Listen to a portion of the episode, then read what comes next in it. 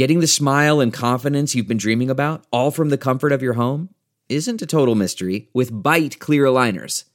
Just don't be surprised if all your friends start asking, What's your secret? Begin by ordering your at home impression kit today for only $14.95. Byte clear aligners are doctor directed and delivered to your door. Treatment costs thousands less than braces, plus, they offer flexible financing, accept eligible insurance, and you can pay with your HSA FSA. Get 80% off your impression kit when you use code WONDERY at Byte.com. That's B-Y-T-E dot com. Start your confidence journey today with Byte. Delve into the shadows of the mind with Sleeping Dogs, a gripping murder mystery starring Academy Award winner Russell Crowe. Now available on digital. Crowe portrays an ex homicide detective unraveling a brutal murder he can't recall. Uncovering secrets from his past, he learns a chilling truth. It's best to let sleeping dogs lie. Visit sleepingdogsmovie.com slash Wondery to watch Sleeping Dogs, now on digital. That's sleepingdogsmovie.com slash Wondery. This episode of Markets Daily is sponsored by CME Group.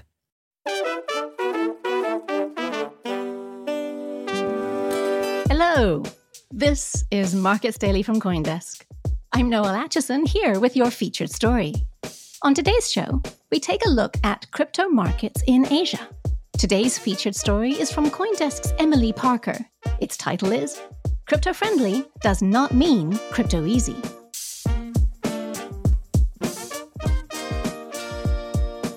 We will be using Wondercraft AI voice for this episode.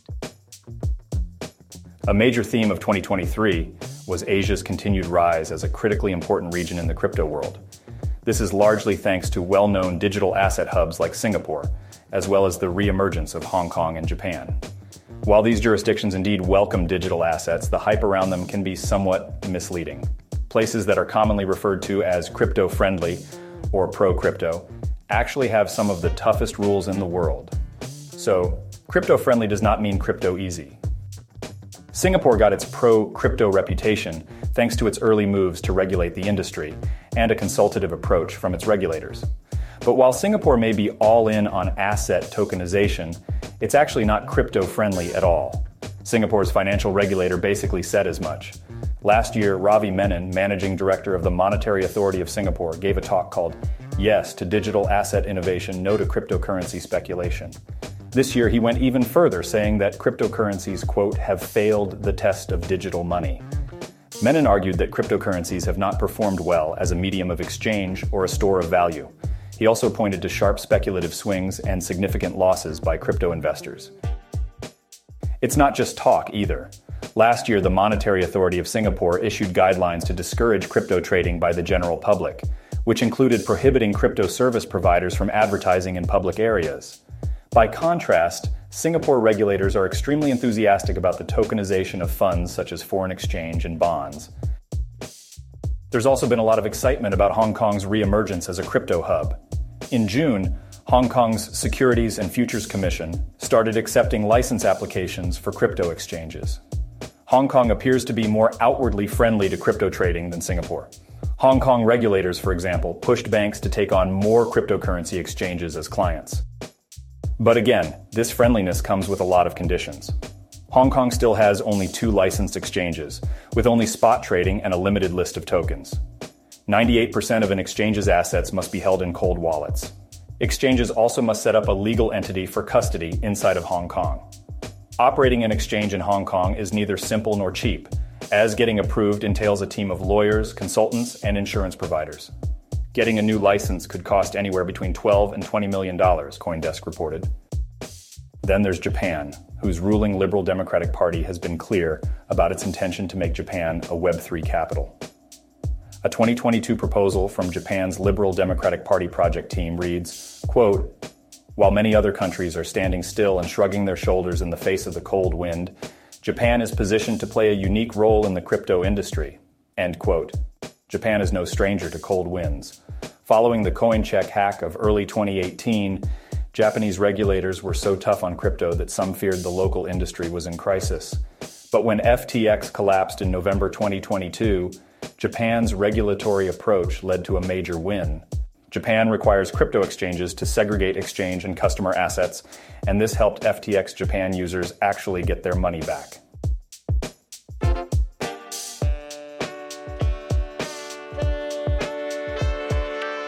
CME Group cryptocurrency futures and options provide market leading liquidity for Bitcoin and Ether trading.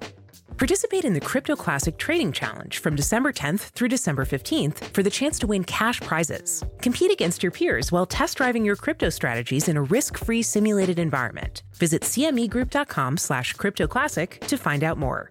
This communication is not directed to investors of any specific jurisdiction or to recipients based in jurisdictions in which distribution is not permitted. It cannot be considered investment advice or results of market experience. Past results are not indicative of future performance. Trading derivatives products involves the risk of loss. Please consider it carefully. Full disclaimer included in show notes. Japan also is among the first major economies to see stablecoin regulations go into effect, but it sets a very high bar. Only banks, trust companies, and fund transfer services are allowed to issue stablecoins in Japan.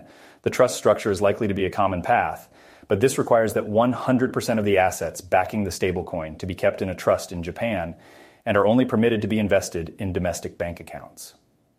Given Japan's low interest rates, this could make it very challenging for yen based stablecoins to be profitable. But in the end, Japan's biggest obstacle to being a destination for crypto entrepreneurs may be high taxes. Singapore, Hong Kong, and Japan have something important in common. They might not be easy on crypto, but they are relatively clear. Exchanges have an idea of what they can and cannot do. Regulators in all three jurisdictions have put in the time to craft comprehensive regulatory frameworks and have also demonstrated willingness to engage with the industry. In other words, you may not like the rules, but at least you know how to find them. This approach poses a stark contrast to the United States, Crypto advocates often criticize the US government, and more specifically, SEC Chair Gary Gensler, for being unfriendly toward crypto. The larger problem is not that regulations are too harsh, it's that people are still arguing about what is a security and what is a commodity. The result is that in the absence of a national crypto framework, people look for clarity in court decisions. The SEC has levied complaint after complaint. Many in the industry looked to the Ripple court decision in the hope that it would set a clarifying precedent. But not all companies have the time and capital to spend years battling the SEC in court. The crypto environment in the United States is decidedly unfriendly, but it's not because the rules are too strict. It's because no one agrees on what they are. Global crypto regulations are clearly trending toward strictness, as we will see when Europe's markets and crypto assets regulation takes effect next year. The extensive regulations for the 27 member states of the European Union, covering about 450 million people, are going to be anything but lax.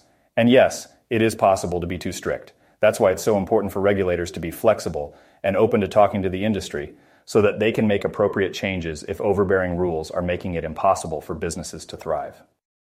It may be time to retire the term crypto friendly, which gives the impression of ease. A more accurate term is crypto clear. If and when the crypto market fully revives, that clarity will give places like Singapore, Hong Kong, and Japan a distinct advantage. For more crypto podcasts, check out the Coindesk Podcast Network.